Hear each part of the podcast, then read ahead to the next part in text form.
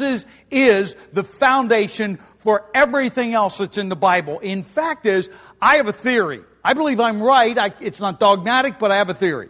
If you are messed up in theology or doctrine somewhere along the line in the rest of the Bible, you'll probably have part of the foundation wrong because you have something wrong in the book of Genesis. You're going to hear me point out a few of those things as we go through.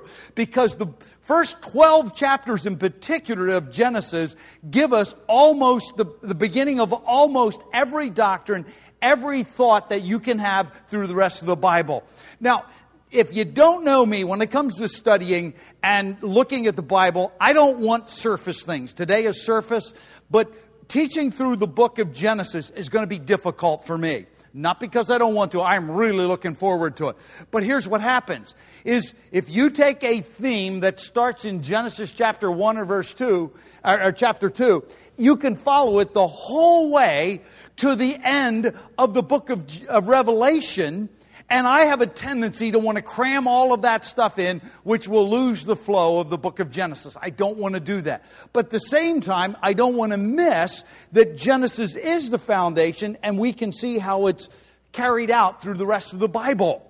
For example, in uh, the first chapters of Genesis, he talks about the tree of life. You know where the last time the tree of life is mentioned? Last chapter of the book of Revelation, chapter 14, or uh, verse 14 in chapter 22 of Revelation. You could follow that the whole way through the Bible. We might do that. We'll touch on those kinds of things. For example, Genesis chapter 1 and chapter 2 are quoted by Jesus. When he speaks of marriage and divorce and remarriage and all those kinds of things, where does he quote from? He quotes from the beginning. Quotes from Genesis chapter 1 verse 27 and Genesis chapter 2 verse 24. He quotes from the very beginning. Not only does that say, hey, there's important foundations there, but it verifies that Jesus looked at Genesis, the very first chapters, and says, this is authentic revelation. I have given it for man's good, for my purposes. Probably the most maligned and attacked chapters in the Bible are the first two. Because there are so many things that are set in motion in those two chapters that if you can wipe those out, you wipe out the foundation of a lot of other things that are seen the whole way through the rest of the Bible. And so it's an important book. It's the first talks about God, it talks about life, it talks about sin, it talks about man, about ma- marriage, about family the, about nations, it talks about redemption, it talks about judgment, it talks about death. It talks about all of those things. And when you look at any of those concepts in Scripture, you can trace it back to the first chapters of Genesis. If you don't understand Genesis chapter 12, you're going to have a problem understanding what you hear in the news about what's happening in the Middle East. Just the way it is because there are some things, and we'll, we'll talk about them when we get to Genesis chapter 12. You'll see those things. And uh, we don't want to underestimate how valuable this book is. So today, I just decided to just do a thumbnail sketch across the board. As I already mentioned, if you miss something that's in the very beginning, you will miss the real problem. Now, I have something wrapped up in toilet tissue and wrapped up in a paper towel because there's a real reason for doing it. I don't want to touch it, so you can shake hands with me afterwards. But you know what?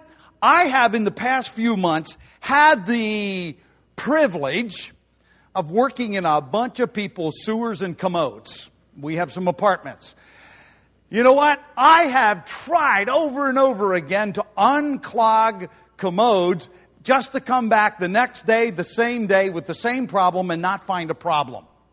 I can tell you what I found. By the way, whatever that says do not flush disposable disinfectant wipes or baby wipes down the commode.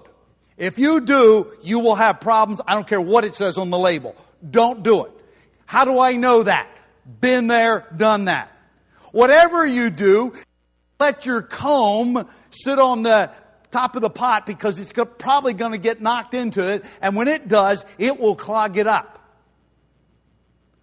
Don't let your hair clip fall down because it will clog everything up. And as of yesterday, I have in my hand a souvenir. It is um, a toothbrush. I have been to that apartment at least six times. I have plunged it. I have used two different kinds of snakes.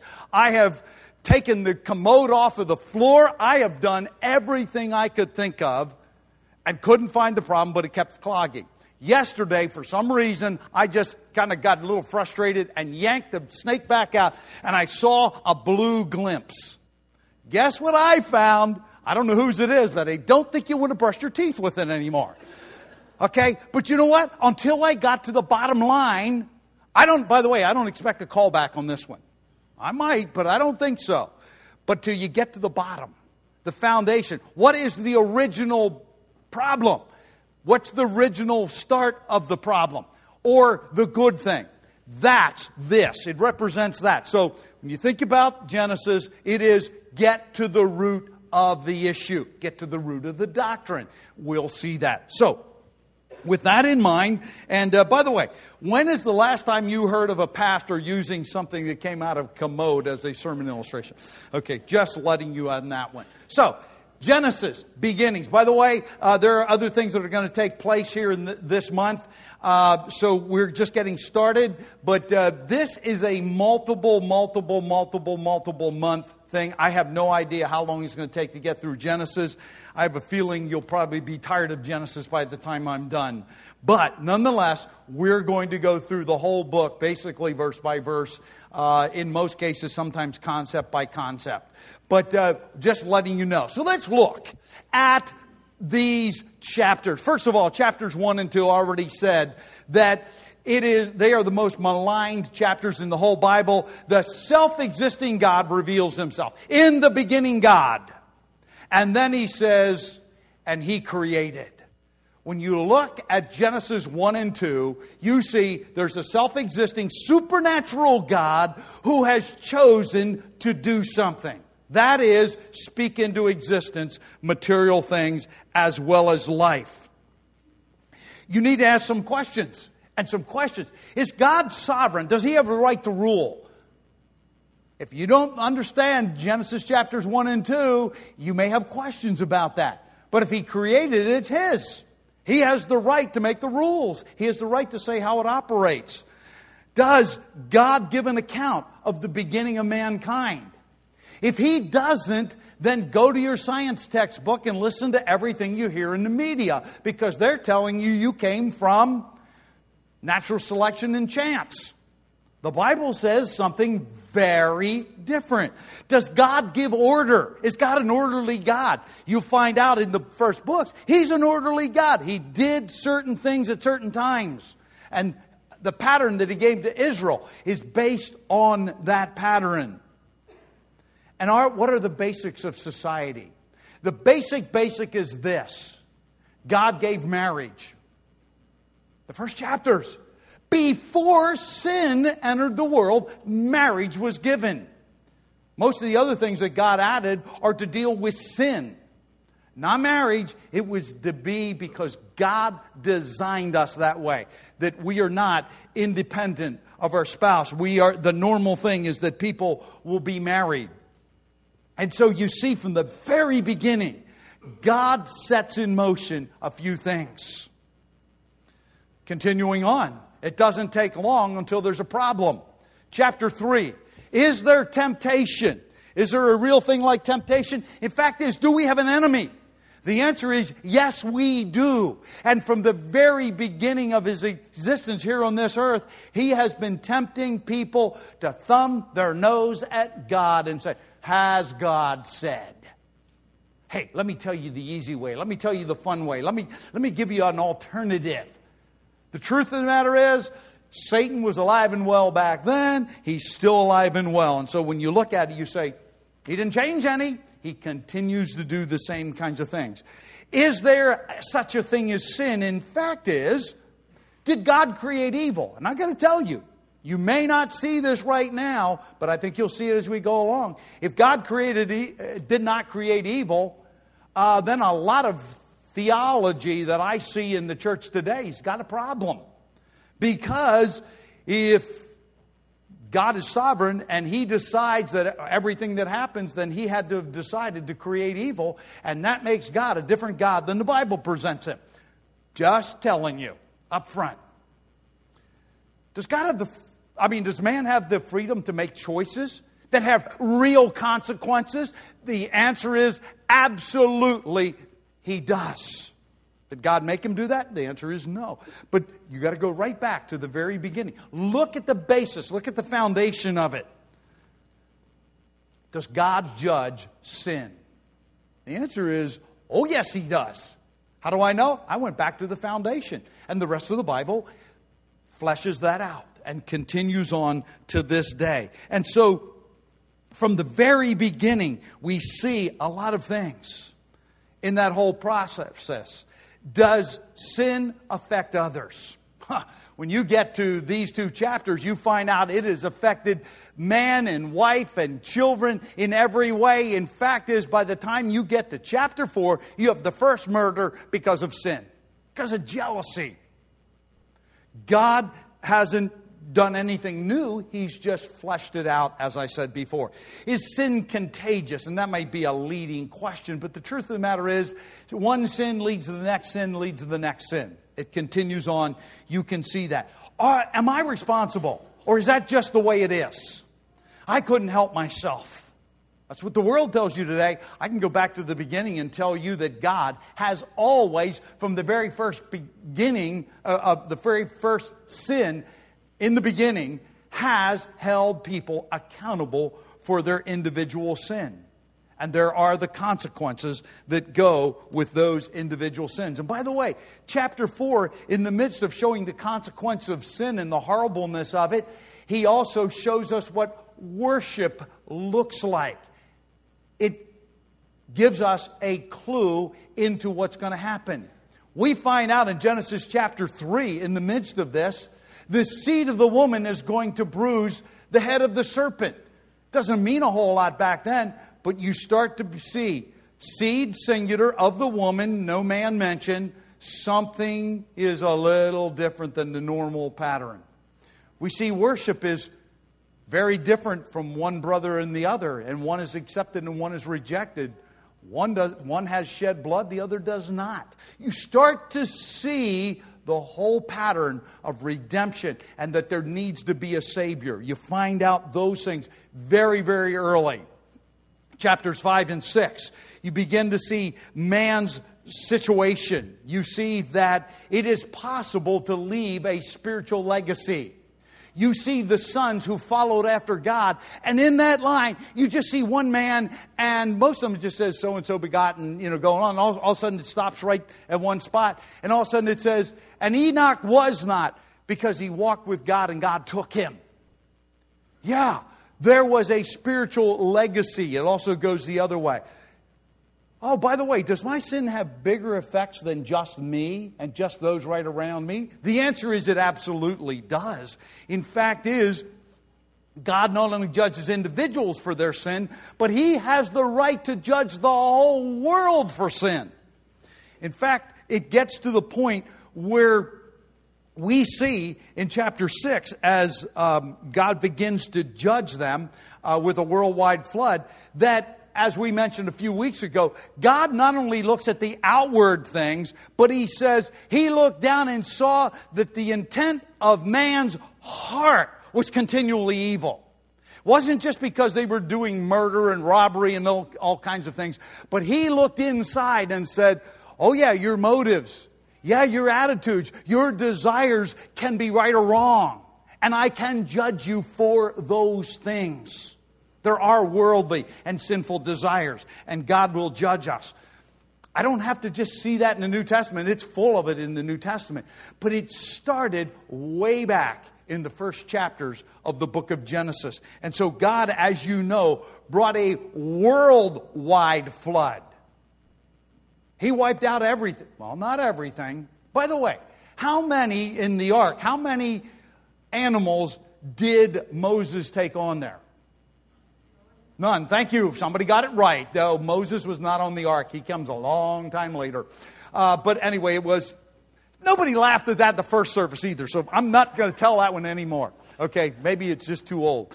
But the, the truth of the matter is, in the midst of worldwide judgment, God does something very interesting. In chapter 7, in the midst of his judgment, he is still gracious and merciful. He still differentiates between people. Yeah, God makes judgments. God does bless. God does judge.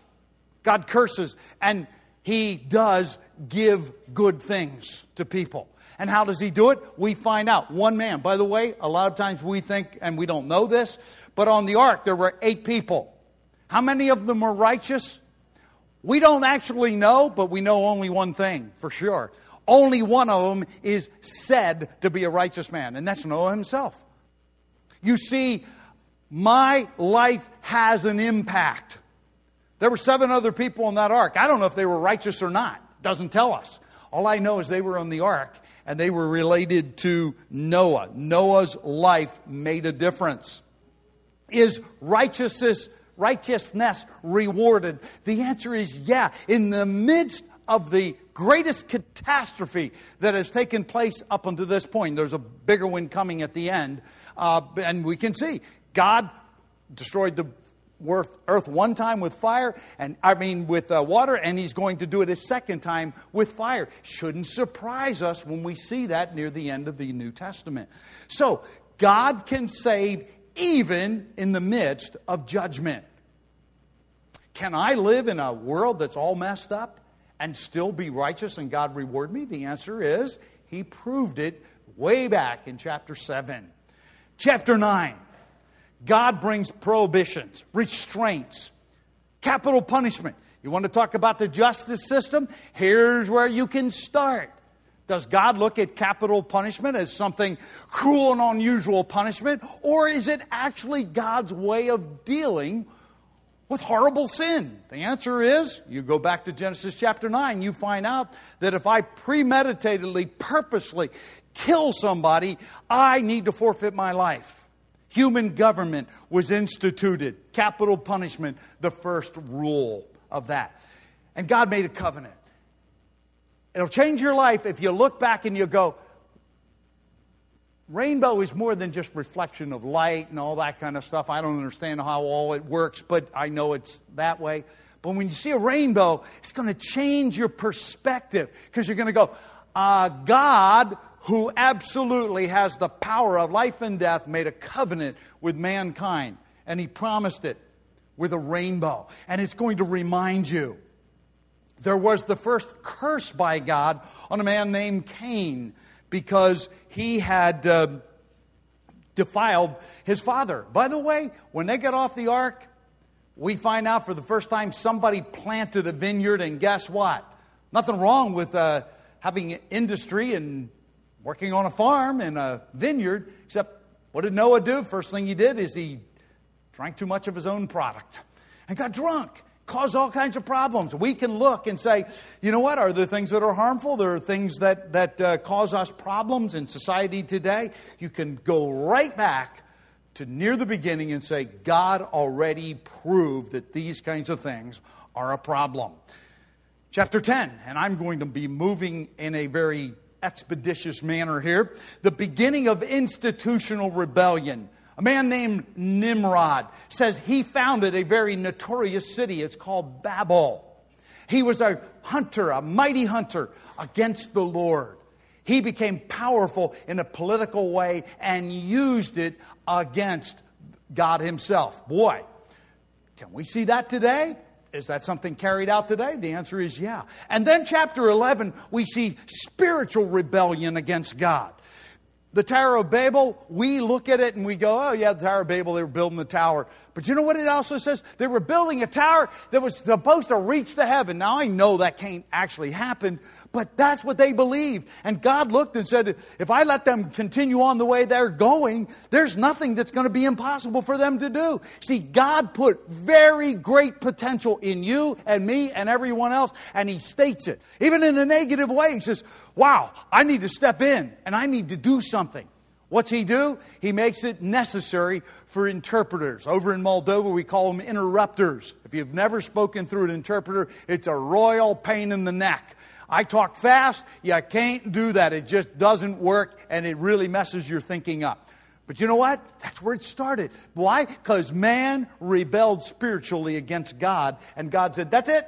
I'm going to cause confusion. Think about this. New Tribes Mission and Wycliffe and all kinds of others would not even have a ministry today if it wasn't for spiritual rebellion against God. Think about that, going right back to chapter 11. Chapter 12, this is the one I referred to earlier.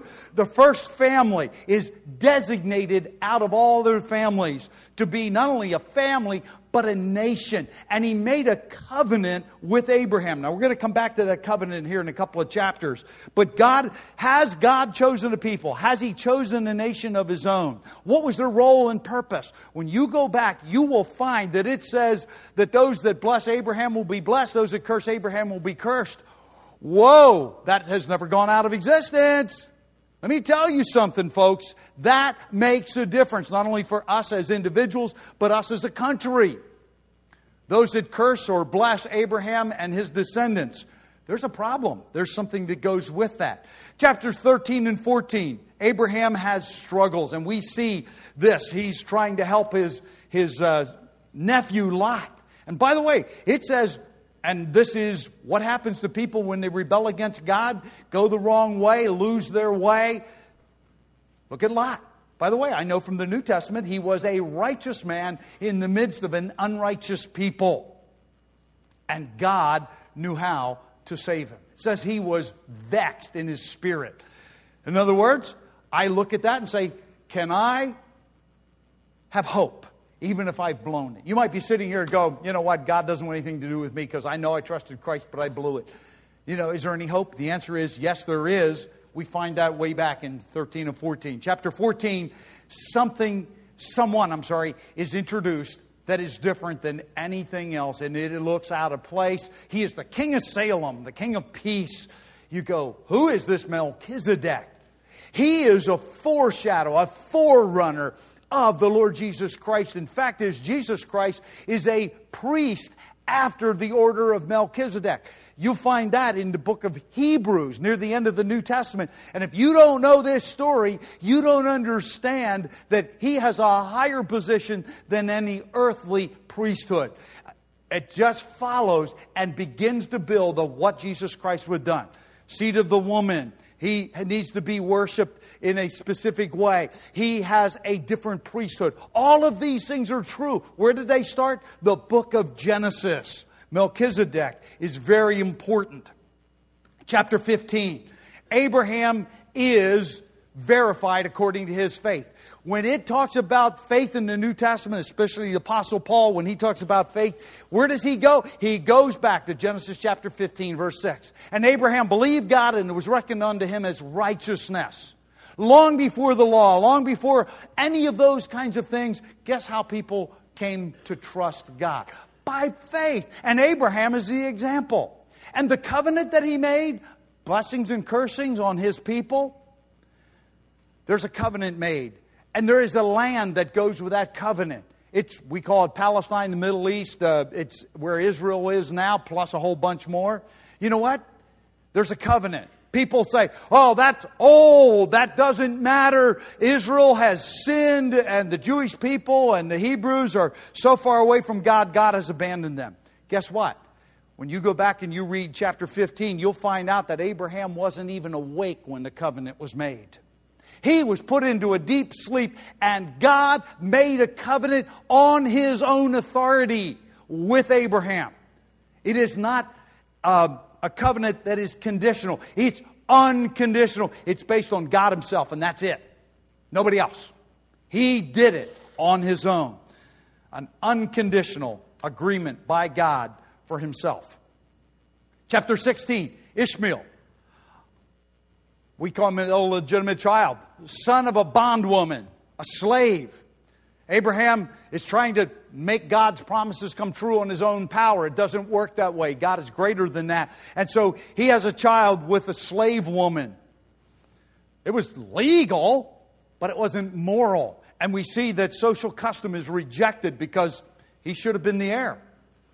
Didn't happen that way. In fact, is uh, chapter 17, circumcision is introduced as a sign of the covenant that God made with Abraham and those following him. And then we find chapter 18 and 19. We see God appearing as a man along with angels who appear as men and say, you know what? I'm come to judge. Sodom and Gomorrah obviously have a connotation dealing with pretty twisted sin. Truth of the matter is, today, oh, they were just in hispo- unhospitable people. I'll get it out.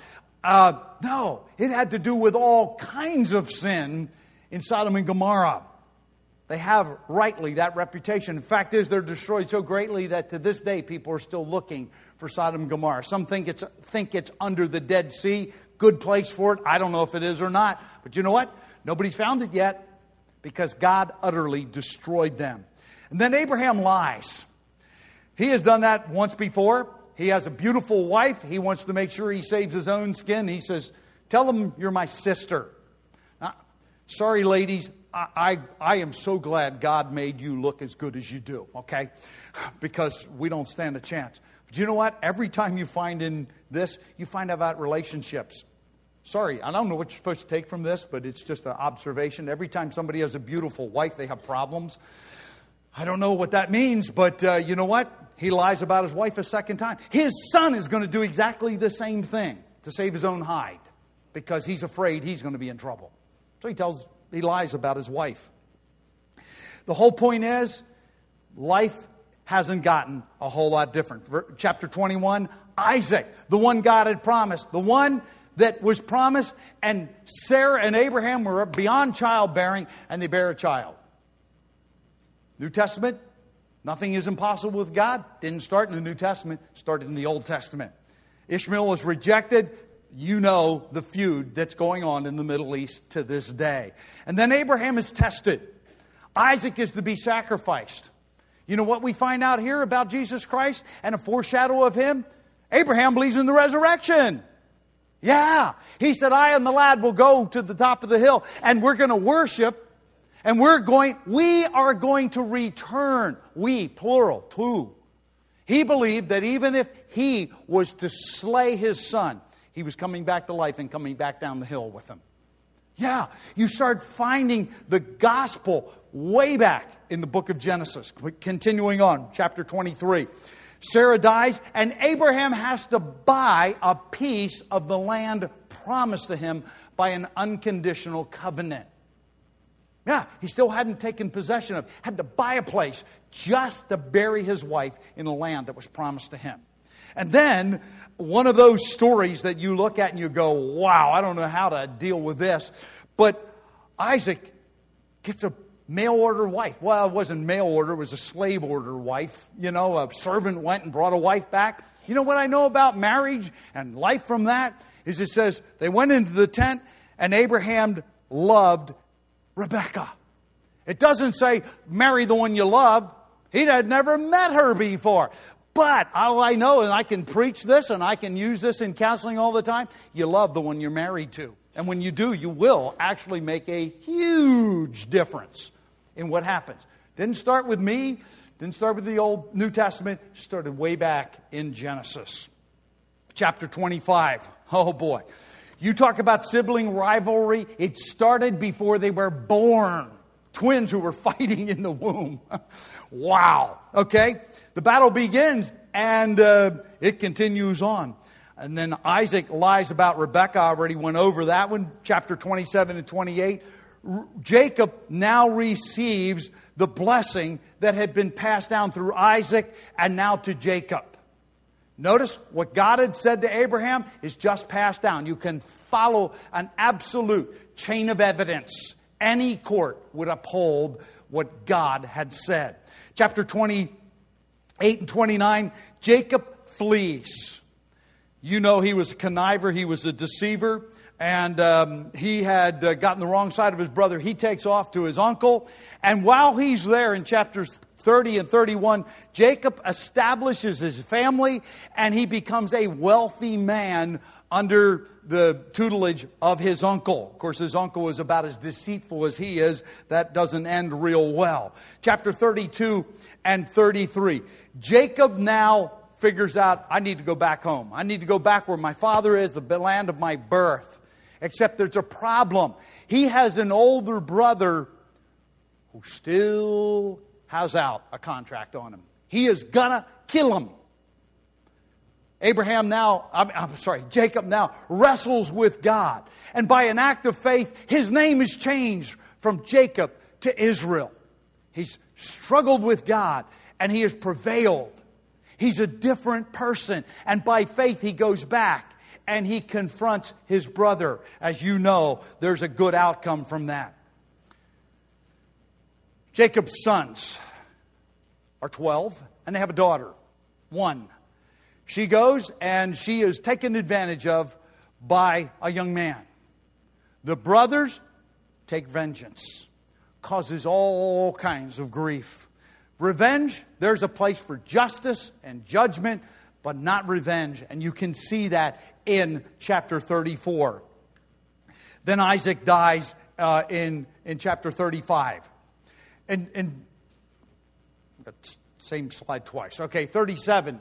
Uh, Jacob's sons. uh, they're not the nicest guys in the world. But they also got a spoiled little brat of a brother who's dad's favorite. Okay? And they don't like that. So what do they do? They once again take matters into their own hands and they take Joseph and they sell him into slavery. Most of us know that story. It's probably one of the favorite stories from the book of Genesis of Joseph going from being a the favorite son to a slave to being in jail to being the ruler right under Pharaoh of one of the most powerful countries in the world. We also find that in this whole process, Judah, one of Jacob's sons, sins by having an incestuous relationship with a daughter in law, which is against the law any place I know of. He doesn't even know it. He thinks he's just got a regular prostitute, and he finds out that he now has a son to his daughter in law. What a mess that is. But you know what, I, what it proves? God is never sitting up there wringing his hands going, What am I going to do now? Oh, Man, I can't handle this situation. I can't, I can't carry out my promises that I've made. God is never doing that. Even in something this twisted and messed up, God still is in control and God will carry out exactly what he said. Can you trust God? Can you trust his promises? Does he do what he says he will do? The answer is absolutely. Does he require us to do that? That is also true. You find that in the book of Genesis. Chapter 39 to 41 probably, as I already said, one of those stories where we go back to my kids. I don't know how many times we did that in family devotions, talking about Joseph and how he had you know, the, everything bad going against him. And yet he was faithful in spite of his circumstances, to the point of wrongly accused of being raping Potiphar's wife and all these kinds of things. And he had an advocate. Well, no, he really didn't have an advocate at first. Because he said, Hey, remember me. And the guy didn't. Hey, he got wronged. Do you give up and quit? Is it hopeless? Is there, is there no out? The answer is no, God is always in control. And then you find in chapter 41, Joseph rises to authority. And, uh, I mean, he should not even be there, much less be an authority in Egypt. He's not one of them. He's totally different than they are, except that whatever he says goes unless Pharaoh trumps it. That's it. And you know the whole story about the, the famine. And so Joseph does what God the, takes the wisdom God gave him. They collect food for seven years, and then for seven years there's a famine. And guess what? He appeals to Egypt, and they do what they have to do. They don't have any choice. They do exactly what he says, and he keeps Egypt from starving to death in a famine. But what he doesn't know at that point is that he is also going to save his own family. You know that story. The brothers come down for food and all that. The whole point is this while he doesn't think his brothers want anything to do with him, the brothers are pretty sure if they ever would see, by the way, they think he's, he's goner, but they don't expect that they're ever going to see him again. But you know what? He says, You meant it for evil, but God meant it for good. I'll tell you what, the faithfulness of God is not something that came when Jesus came. God has always been faithful. God always provides a way. You might be here today and say, My situation is too bad. You don't know what somebody did to me. You don't know how I've been mistreated, abused, and you know, all those kinds of things. You don't understand the problems I have. Nope, you're right, I don't. But I know God does, and there isn't a single one that's too hard for Him. Where do I see that? The book of Genesis. 47. Joseph, jo- Joseph saves Egypt, and then Jacob comes in the end. Now it's end, and, and we're moving forward. But Jacob is old. He's tired. He's dying. He's on his bed. He gets up. One last burst of energy. He leans on his cane and he blesses Joseph's children. And then he turns around in verse, uh, chapter 49 and he blesses his 12 sons and prophesies over them. He gives a detailed future of what each one of them is going to be like. And then, and you go, why do you put dies on the end there? Because we're going to learn about death. Because you know what he does? He blesses, he takes that last surge of energy, those last words, you know, famous last words kind of thing, and he just crawls back into bed and breathes his last and dies. Death with dignity. That's not euthanasia. He simply said, you know what? God, my time is up. Wow. Different way of looking at death. Not easy. Still a big hole in people's lives, but a different way of looking at death. We'll, we'll cover that when we get there. And then the last one, you might think I'm making a joke, but that last one's not a joke. Because in the end, Jacob and Joseph both become mummies. If you don't believe me, go back and check out what the last chapter says. Because they were treated like Egyptian royalty, just like a pharaoh.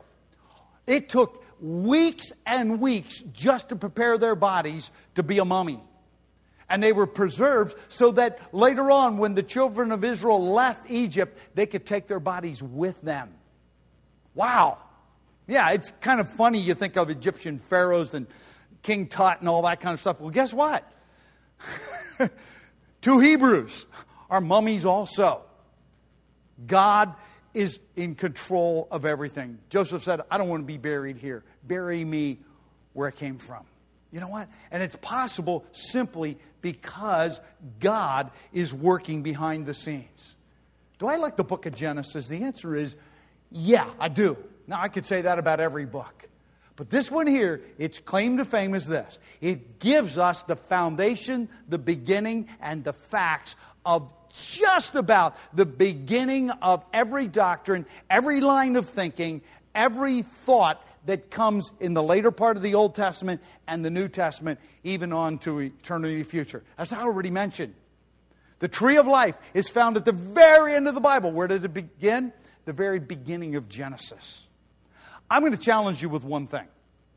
As you have your devotions over the next uh, little while, take your I'm going to suggest you do it in 50 settings so that you don't get bogged down. Simply this have your regular devotions and just determine that I'm going to read a chapter of Genesis.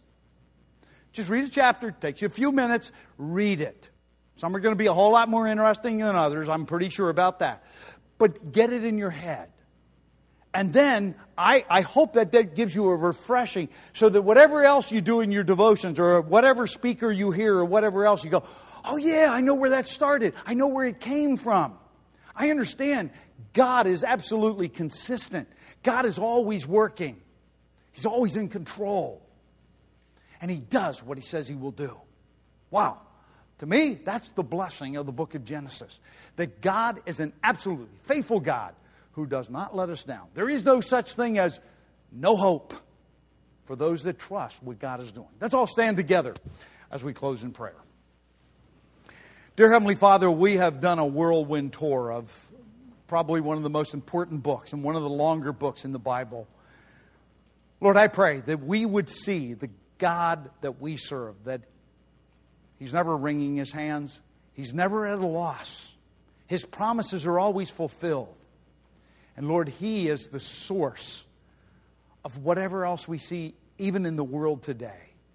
Lord, as we look back, I pray that we would keep our thinking straight, that we would understand our Christian life, we would understand the world, we would understand the Middle East, we would understand so many things in such a greater way by looking at the book of beginnings. Lord, help us in that direction. And we thank you in Jesus' name. Amen. God bless. Go with God.